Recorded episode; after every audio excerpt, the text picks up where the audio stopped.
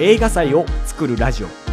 この番組は日本で一番クールな国際映画祭の開催を目指すカオス東京メンバーが映画音楽アートカルチャーなどエンタメ談義を交えながら映画祭立ち上げ会議の様子を配信するポッドキャスト番組です。パーソナリティの映画プロデューサー山口貴彦です。映画監督の竹石です。ユースフィルムのメイです。はいということで本日もちょっといい声なんですけれども。はい、音質が上がりました。あの本日もですね先日お邪魔した東中野の雑談さんに来てはい。おります、ということで雑談さんね飲み物もあの飲みながらねやることができるので早速ちょっと、えー乾杯をさせていただきます、さじゃあなんだろうね、えーまあ、この後告知するリアルイベントのねあそう成功ついにね。うん、あとね今日見たあうん、映画のね、話も。まあうん。含めて。じゃあポッドキャストをね、ますますの発展を持はいって乾杯。乾杯。謎の乾杯。一回あの乾杯っつって乾杯を始めたかった。始めたいね、あ美味しい。あこれめっちゃうまい。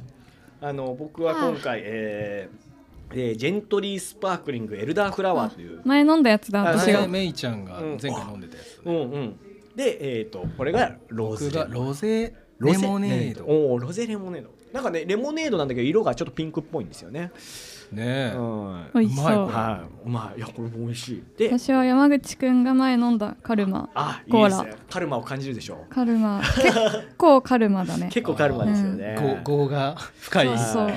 み物なのね。さてさてということでね今日やってるわけなんですけれど今日我々ねこれを、えー撮りに行く直前にえー、ね東宝シネマズ新宿で。そうそうなんです。うん。おのおのバラバラで。はいあの けど同じ回で見て。同じ回でね。同じ回のはバラバラで同じ映画館で見た。はいということで、えー、11月3日に収録してます。東宝シネマズ新宿です。なんだかこれで何の作品見に行ったか分かると思います。そうゴジラマイナスワンでございます。うーん。見たね。見たね。なんか流れで見ようって話になって、そう私だいなんか楽しめなゴジラをあんまり触れてない身からして、なんかみちゃんと見れるかなっていうか、うん。楽しめるかなと思ったけど意外となんか普通に見れたって感じ、普通にってか。普通にね、いうん。うんうんうんうん。うん。やね武井さんどうでした？いやぶっちゃけた感想は。だ見終わうん。って、なんだろうな。いやまあ細かく細かくん。を置いといて、あでもゴジラを見たっていう見終わった方あ結構ねすっきり終わったなっていうあすっきり帰れるなっていう感じがして。そうだね。ね、僕もねまさにそこ。あのそうだよね。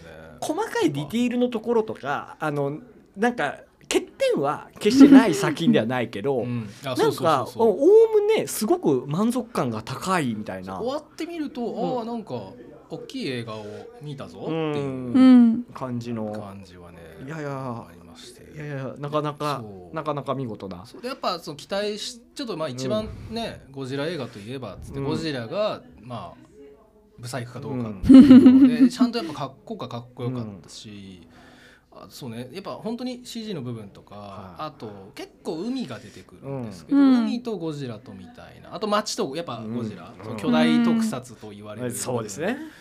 はすごい僕的には良かった。いやよかったですね。は初めてねメイさん大スクリーンでゴジラを見てそうなどうでした？んだよね。いやーなんかなんだろうな。私は本当にゴジラに関しても山崎隆監督についてもそこまでなんか触れたこともなければ、まあなんかその周りに漂う空気感みたいなのはなんか知ってたけど自分が見たってなるとなんかそんなにそこまでなんだろう酷評するとこもなくなんだろう普通に楽しめたって感じだった。なんかね、あのうん。今回の作品ね酷評はね結構むず酷評は難しいと思う。なんかもうどこもかしこもダメだぜっていう感じでは、あとい,、うん、というよりやっぱり「シン・ゴジラ」の後まあちょっとこれあのーもしねあのーこの後見に行く人がいたらあれだけど「シン・ゴジラ」の後ある種「ゴジラ」っていうシリーズをこうリセットというか、するにはやっぱりあれしかないと思うし。ほどね。そう。あなんかあの映画がダメなパターンって、うん。まあ大きく分けて2つのパターンがあって、うんうん一つが企画がそもそもダメなパターン。これはそもそも方向性として間違った方向性だよね。それは。ちょっとおかしいなみたいな感じだよね。つまり、うん。あれなんかれみたいな。そもそも映画として掲げてる主題みたいなものがいやそれは違くないってなっちゃうなんかこううん、情報が少ないだって G-1.0 みたいなさ、タイトルなわけじゃんか、うん。うん。うん。G って読めしてゴジラみたいな、うん。なんか情報が少ない中で一体蓋を開けたらどんな感じなんだろうっていうところで意外となんかギリギリうん。うん。良いのではみたいな、まず企画の方向性があっていて、でうん。でもう一つその映画が良くないパターンこれの方が多いん。だけど圧倒的にやっぱディテールがねの欠点が多すぎるってその、うん。それは数えていくと欠点が多くて。で今回のね僕あのーゴジラマイナスワンについては多分数え上げていけば欠点結構あるんですよ。正直言うと。そうそうそう。ん。ああのわかるわかる。うん。どうなのってとこは。け欠点っていうかなんかあのえあれみたいな。そうそうそうそう。あるんですよ。なんか引っかかる点みたいなただなんかことだよねこうわかんない。僕のこううん。体感で言ううん。となんかこうあの波線をうん。なんか折れ線グラフでさうん。あ上がったあれ？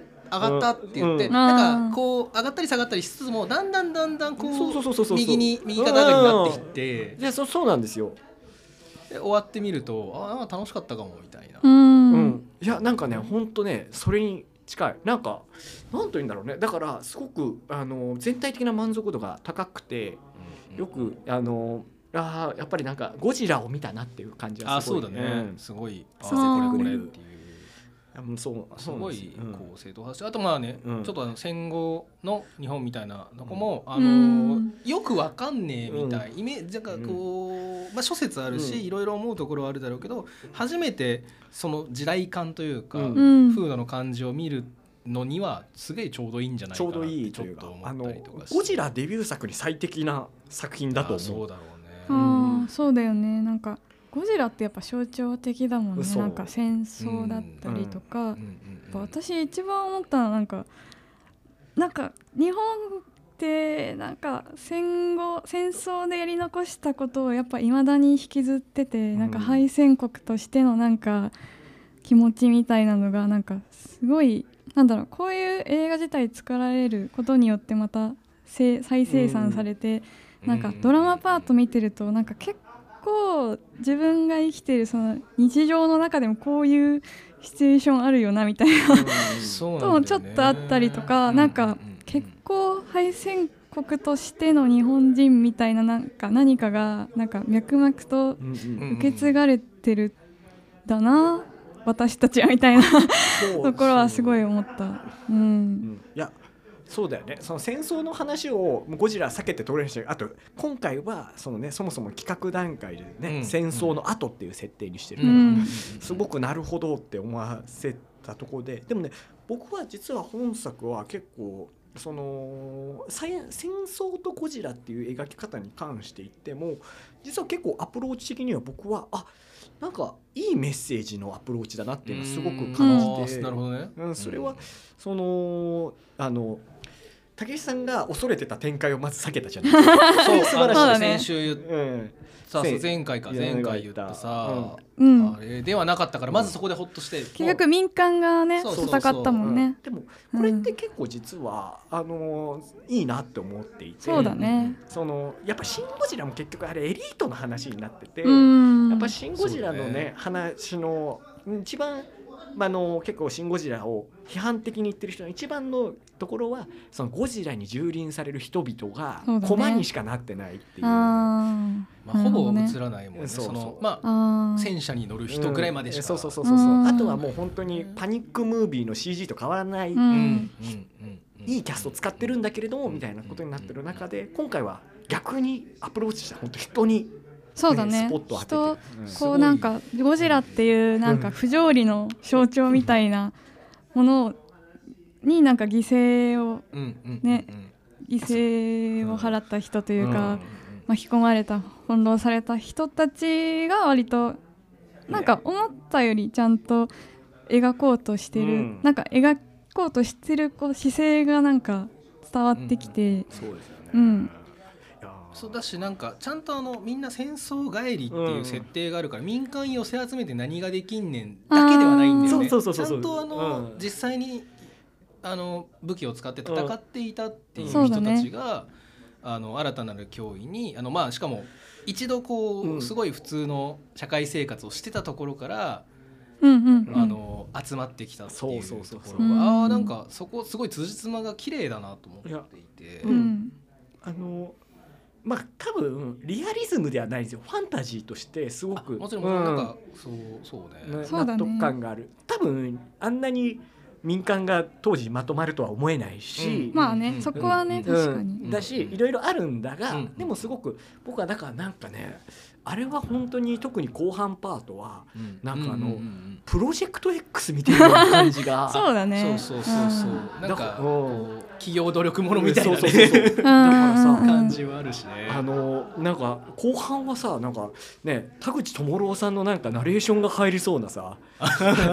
勢いとしてはねそうそうそうそう。ね。あ「ゴジラは止まらなかった」うん。うんうんうんみたいなね。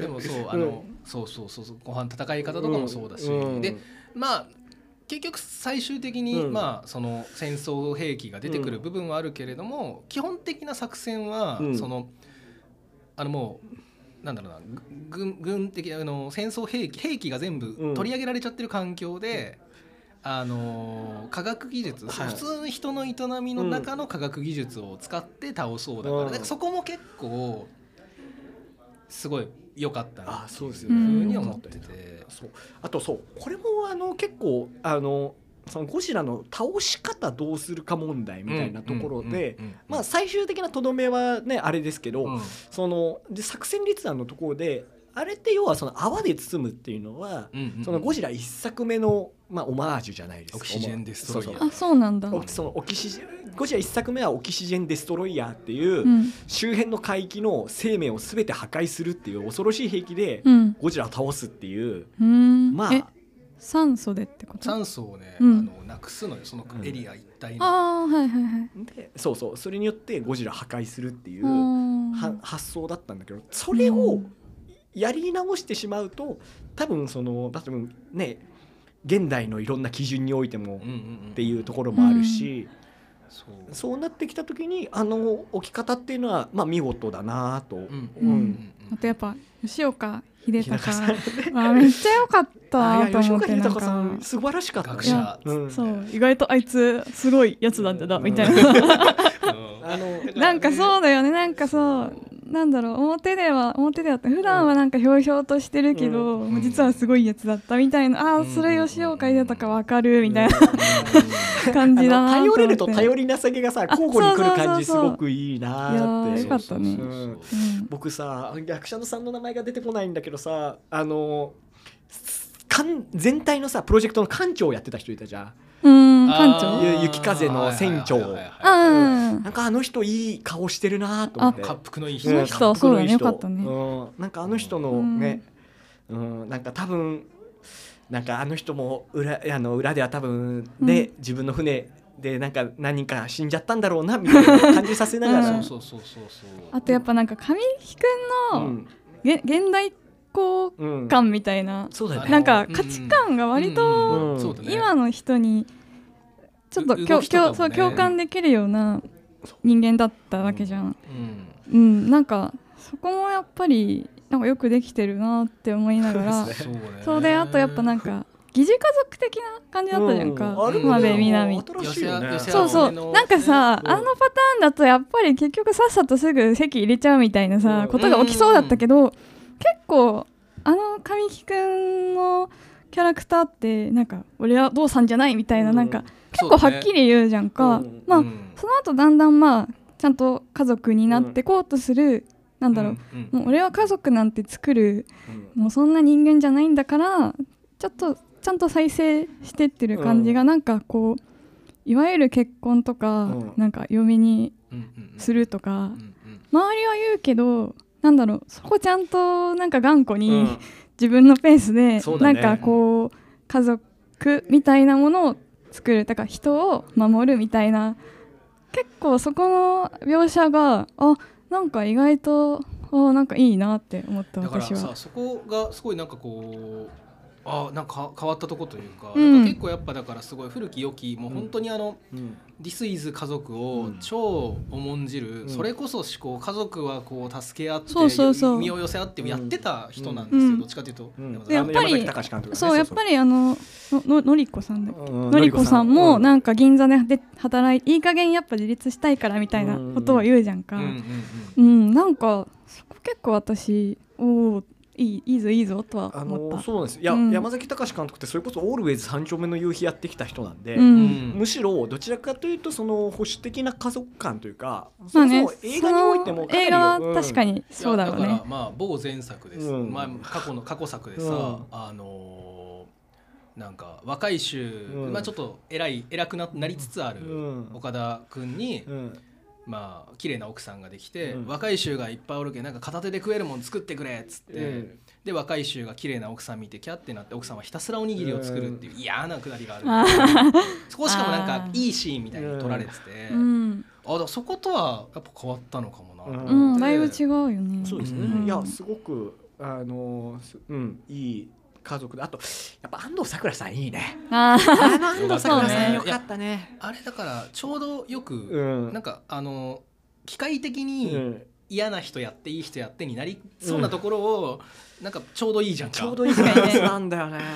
なんか意外とあるあるじゃんか、うん。なんかこう最初はなんかちょっと嫌な感じな人かなって思ったら、なんかただ情に熱い人だったみたいな仲良くなってみたらちゃんとた助けてくれるみたいな、いやあれね素晴らしいよね、あのうん。米あげるくだりとか最高だったよね、うん。うん。あんたたちのじゃないいよやっていう、うんあの感じいいよね、うん。そうだからあのなんだろうな、まあ、あの欠点の部分でもあるんだけど、うん。ちょっとね言いたくなるセリフがね ちょいちょいあるんだよねあ本当。ああ、うん。なるほどね。誰かが貧乏くじ引かなきゃいけないあってことそうそう。ね貧乏くじっていう言葉すごい出てきてよねなんか。あれは多分だけどあの人はあの、まあ、山崎隆監督はあの人は本当に宇宙戦艦ヤマト大好きなんですよ。うん。で宇宙戦艦ヤマトってあの、まあそのね、オープニングの歌詞に「誰かがこれをやらねばならぬ」って2番の歌詞にあるんで、あー。そういうなんかそのまあなんだよ武士の誉れじゃないけどなんだろうね。っていうのをすごく大事にする。人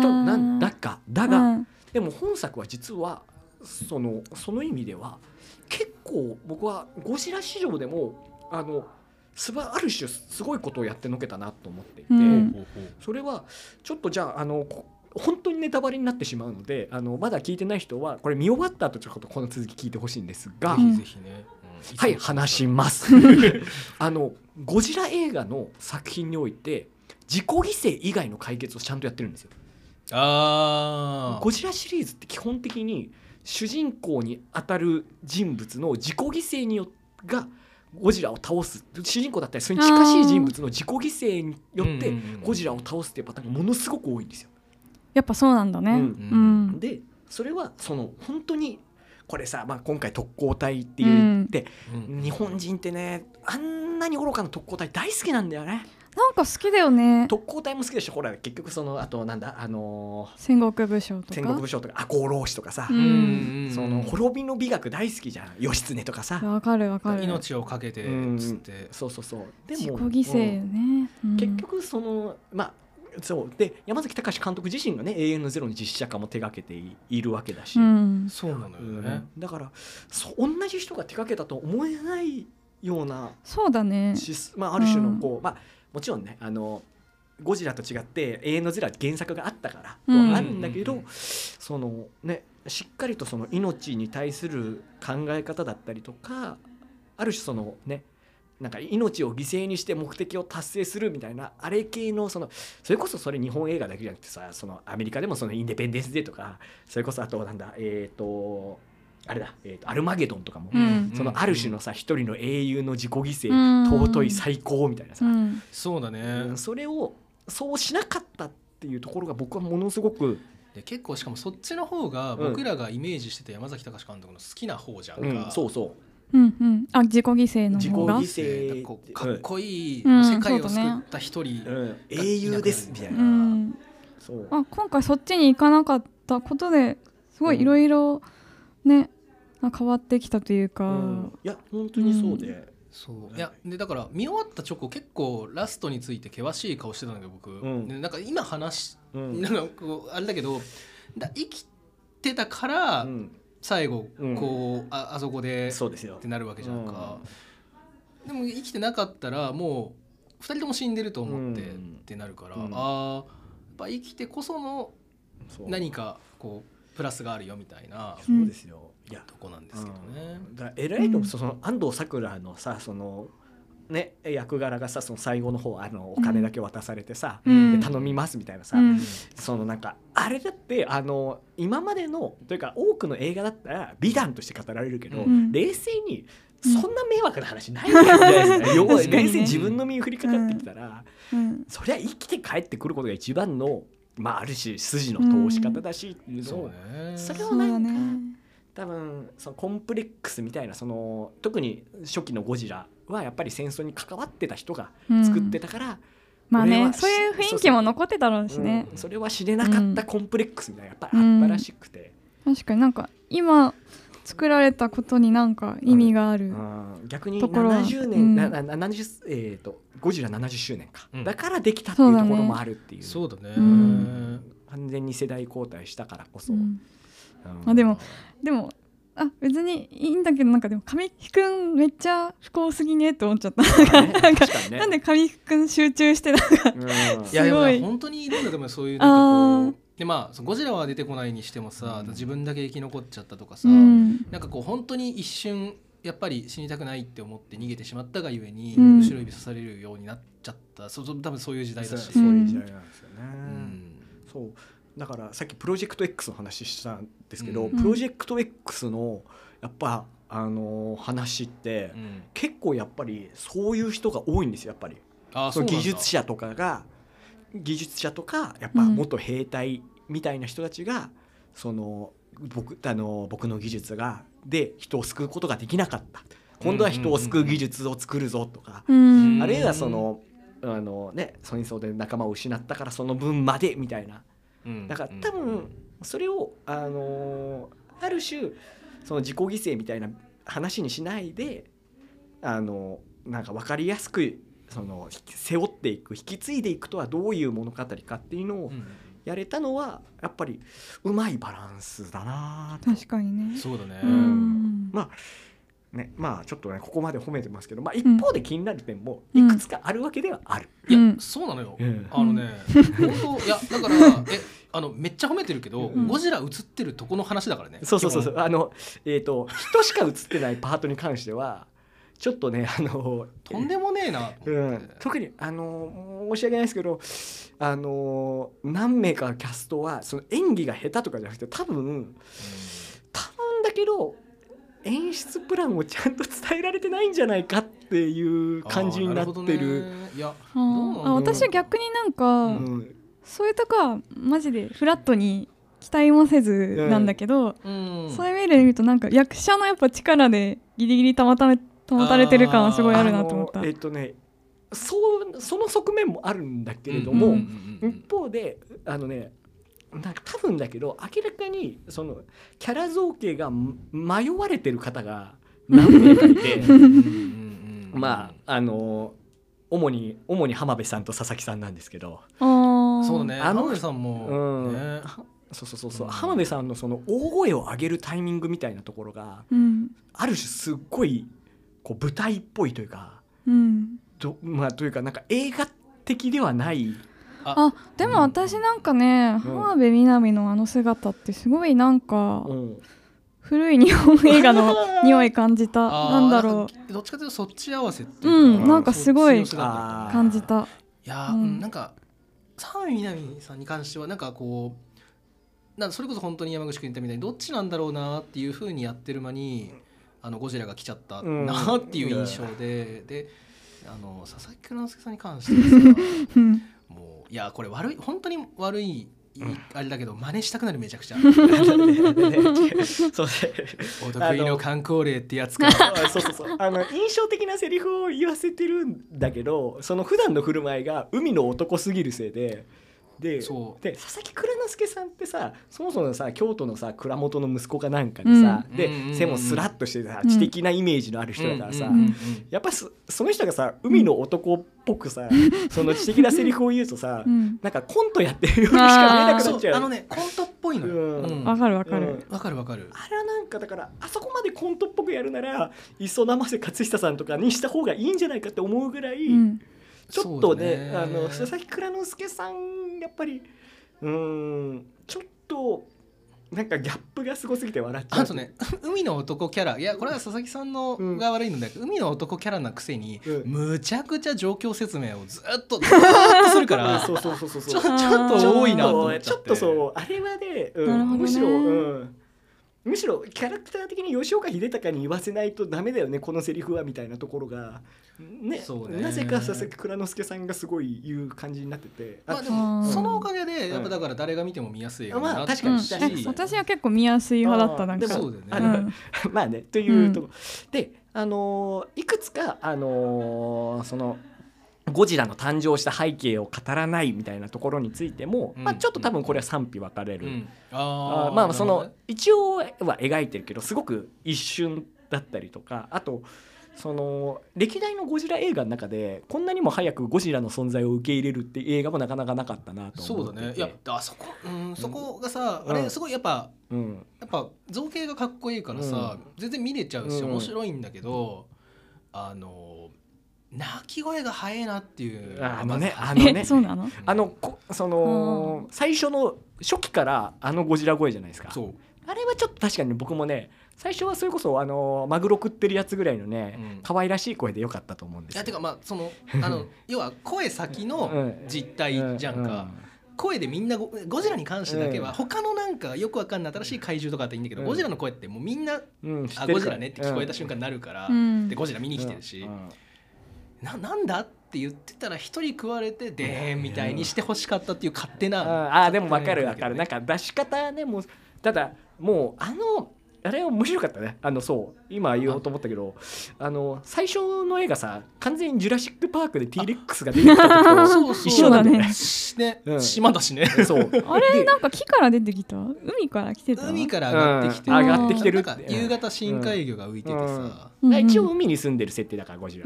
なんかすごい木からそうそうそうそう。し茂みから出てきうん。た風に見えちゃって、うん、まあねそこら辺はねあちょっとね昔からねゴジラね曖昧なところあるそうなんだ。初期の時もね海の怪獣のはずなのに山の奥から出てきて ああな山陰からみたいなね、うん。あったよねそうそうそう、うん。あったりしたから。うん。そう。でそれもね面白くて、まあ、反対側から来てることもあるかもしれないし、あ逆の海。そう。そうそうそう。あの結構面白いのが今までのゴジそのゴジラオリジンものの作品っていうのはそのゴジラの続編ではなくてゴジラが初めて現れたってそのその世界に。現れたっていう設定の映画の時って、まずゴジラなるものが実在するのかとか。確かにね急にゴジラだってさ。お前その言葉どっから知ったんだみたいな。確かに確かに。そういえばそうだそねの観光令を敷くか敷かないかみたいなところについてのうん。議論映画でもあったんだけど、うん。その側面は全部ほぼなくして、うん。あのなんかあの よくわかんない記録映像みたいなのであのマッカーサーは何をすることを決めましたみたいな。全部説明しちゃうんかいみたいなところは。いやでも一番ねそのここれは褒めてないんだけどうん面白かったのが「ゴジラだ。何？ま、あの村のやつらが言ってたんだ」っつって「ああそれでもうみんなでゴジラになるのね」共通認識になっちゃうのそうだよね。なんかゴジラっていう存在がどこまで伝わってるのかみたいなどこまで信じられていたのかみたいなちょっと曖昧だったかもしれない。ゴジラの一作目ですらあの前半40分ぐらいゴジラなるものがいるのかいないのかって言って、調査団を派遣して初めて、あこれがゴジラなのかみたいな。結構そのうん。ゴジラの真偽とかうん。認める認めないをなんか一くだりというか、そうだね結構さらっとやそこをねさらっとやって、あんなに早くゴジラって多分史上最速じゃないゴジラがゴジラで認定した作品 確定みたいになるのが。そうそうそうそうそう。いえばのりこさんゴジラのことを知ってたっけ？って思って。あまあ一応話してたか？話してるから。話してはいたか？あのうん。あのあれだよ。あなたの心のに抱えるもの何たら何なのみたいになった時にその時ゴジラがって言ってたっけ？でもいや多分そのもうそこでシーン切っちゃってるけど話してるてみたいなこと？そう。だからねだからあれがゴジラってなんか飲み込み早いみたいな。よくわかったねみ多たいな。分しかも話してるサイズよりだいぶ大きいのにねみたいなところを含めてそうあそうあのまたね山崎隆監督のあのオマージュスペシャルで言うとあの電車のところは完全にあれはねバスター・キートンでしたね、あはいはいはい電車にぶら下がってみたいな。あそう。うんうんそうあれだからね今回は本当にねえっ、とね僕の知る限り4つぐらい完全なるハリウッドオマージュがありまして、うん。いやすごいですね。うん。好きだろうなっていう。うん。あのね嫌いを口に食わせてあのうん。機関銃を撃つシーンって、うん。あれもう上手じゃないですか、まあもう間違いない完全に上手じゃないですか、うん。そして終クライマックスのあるシーンは僕はもうあれ「スター・ウォーズ」エピソード9でしょと、うんうんだって民間の船だもんね。うんうんでも僕エピソード9より納得感あるな。だってさエピソード9さめちゃくちゃ奥の中域でなかなか普通の船は来れないぞっていう設定そもそも、うん。なんかあの死ぬ覚悟でその場所に行かないといけないっていう設定だもんね。設定だったのにあスター・ウォーズの方は。スター・ウォーズの方は。なのになんかあれ民間船結構いっぱい来とるな。しかもお前民間船なのにめっちゃミサイル撃つやんけみたいなさ。た助けに来たぜのやつがマジであの旅行用のやつとか。でそうそう、途中で死ぬんじゃなかったっけ？みたいな。そうそうそうそう。だから、うん。そういう意味では今回その相模湾近郊で日本近海だからっていうところも含めて、あうんなるだから、ね。そう、はい。すごい納得感あるし、あとなんか多分裏で山田裕貴が涙ぐましい努力をしてたんだろうなっていう。う。んあの頭を下げて。頭を下げて。あ、ね、どういうコネでって思ったけどね。さあ小僧小僧どうした？すげえす小僧げえな小僧。実は友達だけは友小僧実はなんかいいとこのなんか 海の男ってが通じ合うところであるんですよ。多分そこで、うん。戦争を知らねえってのは幸せなことなんだよって言われた後に、うん。悔し泣きしてたらあの、い行かなかったおっちゃんたちに多分飲み会とか誘われて 「どうした？あんちゃん」っつって「小僧ちょっと飲み行こうぜ」って言われてそしたらこう行かなかった勢がめちゃくちゃ飲み屋に集まってあうんなるほどね。多分そうだよ。それで多分盛り上がったんだよ。じゃあ行きましょうよみたいにな。あってそこの説明会で出会った人たちがそう。助けてくれただから でもそうだよね。それありそうだよね。なるほどね。うん。そのうちだからなんか、うん。なんかで配信されるよその。でもうん。あれって実はあの本当に本作ってそういう意味ではあの船民間船が出てくるっていうところも含めてマジで山崎隆監督フィルモグラフィーをので 積み重ねてきたものをゴジラで表現してて。あー。例えば、まあ、昭和の街並みっていうのは、まあ、明らかにオールウェイズ三丁目の夕日だし、うんその戦闘機乗りってね特攻隊の戦闘機乗りっていうのは永遠のゼロであるし、あの民間船が助けに来るみたいなくだりはあれは海賊と呼ばれた男だし、うん。そうだね。でふんね、海のシーンは当然アルキメデスの、対戦。えー対戦であるし、うんね、っていうところで、うん。まあ多分唯一そのオマージュされてたの生かされてないのが「ドラゴンクエスト・ユア・ストーリー」なんですけど まあね。あの「ユア・ストーリー」じゃなくてよかったっていうのはね皆さんねあなんかすごい話題になったんでしょ？うん。あやっぱりそれだけその「ドラゴンクエスト・ユア・ストーリー」がね衝撃的な一作だったから。そういやもうだって先週忘れないもん。あの、あんだけ、うん、そうあのみんなが絶望していったっていうところで、あのメイちゃんがあのゲームが好きな人が君に来てるんじゃないの？そうそうそう。そうなんですよ、ーいやおっしゃる通りですっていう。そういう意味では今回はあのゴジラが好きな監督がゴジラが好きな人に向けてちゃんと作ってるしそう。いや、うん。だからね子供がすごい見に来てて、うん。いやよかったよかったと多分あの子たちにとっては初めてその日本少なくとも日本のゴジラを初めて見る体験になるわけですよ劇場で、うんうん。だってもう同じだ、うん、同世代同世代。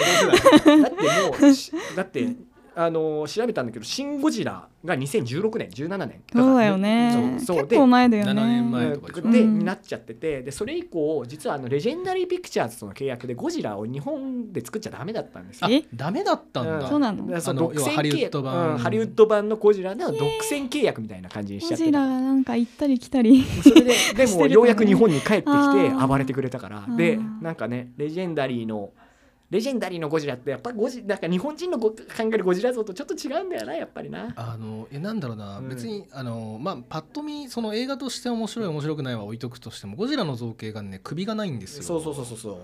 うん。ちょっとねあれもっと良くないよね。ちょききちょ気持ちなんかねか海洋生物っぽくなってんだよねうん。より、うん。その生物学的なガチの考察とかいいからそのホルモンは大事にしてくれよみたいな、ゴジラはね、うん、っていうのはすごい感じる意味でね、と言いつつ AppleTV のやつちょっと面白そうだったね。ちょっとねあのモナークね。あのあ予告流れて、予告でねうん流れてた。そう。でもあれも多分ねあの地面地 地面揺れた後はゴジラ出てくるパターンでしょ？ってなんとなく想像うん。あでもそこまでは見せないんだ まあね、うそうそうそうそうそう。そこはねすごいしいやーだから本当にね今回初め初ゴジラの人におすすめの作品だし。そうだね。確かいやに確かに。そうだと思う。んいやーよく、ん。うん。まあ、あの変大変化球の後シン・ゴジラというう、うん。うんいやだしあの先週何よりも先週どうかな、うん。まあ見てみますみたいな感じだったみーちゃんが結構ちゃんと映画として楽しんでるっていうのがやっぱうん何よりもあー嬉しかった嬉しかった。そうだね。まあゴジラの云々ははわかんないからわすごいなで見て、うん。まあ、意外と私的にはドラマパートも別に見れたし、うん。まあなんか途中なんかこうなんだろう浜辺美波が海に落ちてなんか次のシーンではう上がっ這い上がってきてそうそうそう歩いてるの。ええど早くういう位置関係みたいなところもあるけど。どうやって落ちて、うん。えどうやって這い上がったの？みたいななんか、うん。そういうなんかこうじ時間の流れのなんかバグみたいなのがあったけど、うんまあでもおおむねなんかあーあの中でどうやって神木くんがね、うん。浜辺さん見つけたのかとか気になるしね携帯もない時代にね確かにうん確かに。確かに。はいなんかはねうん。ちょっと気になるところではあるが、うん。まあでもすごくねでもまああれはねもうこれラストのラストの話になってくるけど続編作るじゃないですか。えあれってさあそこから普通にマイナスワンがね。最初のゴジラにつながるって話じゃないの、とそういうことか。あそういうああでもそうだね。時系列的にはそうなるのか。続編やよりそうな感じだと思っちゃってたなんか。いやでもまあど,、まあ、どっちがあってもというかある種ゴジラっていうものをそのなんだろうえー、とリスリセットできたうんシリーズではあるかなと思っていて、うん。そのやっぱ「シン・ゴジラ」がやっちゃったそのゴジラと現を現代社会に出したシミュレーションっていうのが「シン・ゴジラ」以上のあの最適解は多分今ないんですよ。そんなに持ち合わせてない。まあねうん、てかなんだろうね似たり寄ったりやった時にうん面白いと思ってもらえるかっていうのがまあまず難しい。ねな今回のアプローチはすごくありだし山崎隆さん得意アプローチだったから。だけど今得意アプローチの中で苦手とか欠点だった部分をうまく調整してたからやっぱうん。テンポあテンポ感すごい良かったよね。あそうだね、うん。なんか全然こうだれてなかった、うんそうそうちょっとテンポ感良すぎるとこもあったけどそうそうそう。パッパッパッみたいな。うん。おスゴージャンプがねそうそうそうそうそうでまあまあでもまあ面白い面白いね面白かった。そこもなんかそういう意味でも楽しめるとあのということでいや愛すべきゴジラ誕生ということでいやそうだね、うんいやよくいや本当に山崎隆監督あのすいません散々今まであの言ってきて本当にでも大好きですあの今回のゴジラは僕はいゴジラ面白かったです面白かったです、うんということで、ね、ゴジラの話長らく語ってきましたが、まあ、こうやってね長らく語る回みたいなのをねそういやそろそろラジオ自体がさ、うん。20回ですので、あ、うんもう20回もやってんだ。第1回のねタイトルを皆さんね、え何だったんですか？覚えてあのフルでねちょっと今。第1回何だったんですか？ウォッチアフターパーティーがしたい。あこれこれこれ。あこれかなと思いつつつ確認のために時間ーまあねちょっとね、あのではってことはそろそろやりたいんですよ我々もそう。20回重ねてきて、はい。というこ初回から言ってるからね。はい、うん。ということで、えー、12月3日。うん。なんと。なんと初の。初の。リアルイベントをはい。やります。素晴らしい。やろう。場所は下北。わ下北沢のアリーナというところで、ーはい。アリーナであってんだよねこの読みね。うんアリーナ。アリーナっていうあのカフェ。カフェ。カフェ。なんだけれどもそうェ。DJ ブースもあってまあイベントもはい。たまにやっているところがあるので。そうですね、はい。そこでやりますと。ぜひぜひ。はい。でまああのゲストもそうねなんと今回ねうんゲストがいらっしゃるんですけど、ちょっとおいおい次のおいねおい。回とかでねちょっとじっくり話せればななんて思いますということでまあじゃあねこの後またあの来週ね次の回聞いてもらえればと思いますということではい、えー映画祭を作るラジオは毎週各種ポッドキャストスポーツファイにて配信中です。興味のある方はフォローお願いします、えーまたメッセージをお待ちしておりますえーぜひ映画祭を一緒に作りたいです。イベントでこんな企画をやってほしい。この映画面白かったです。など何でも結構です。えー今回からあの皆さんにちょっとメールアドレスに直接メールを送るってやっぱハードル高いだろうっていうことをうんいろいろ話して、えー Google フォームを作りました、はい、作りました。作ってくれました。各種ポッドキャストのえーと、この詳細ページからリンク止めますので、うん、ぜひそこからもう気軽に送ってください。何でも結構です。そうね、はい。うん、もういいよ。言いたいことを言ってくるよ、ラジオで放送できる言葉であれば何でも結構でございます、ね、確かに、でもポッドキャストだから何でも大丈夫よ。何でも大丈夫です、うんで、まあ、あのこの内容をねあのメンバーおのおのの X やユースフィルムの X インスタグラムにて程よく発信中です、えー、よろしければフォローについてお願いいたします。それでは、えー、今日の会議はここまでです。お疲れ様でした。お疲れ様でした。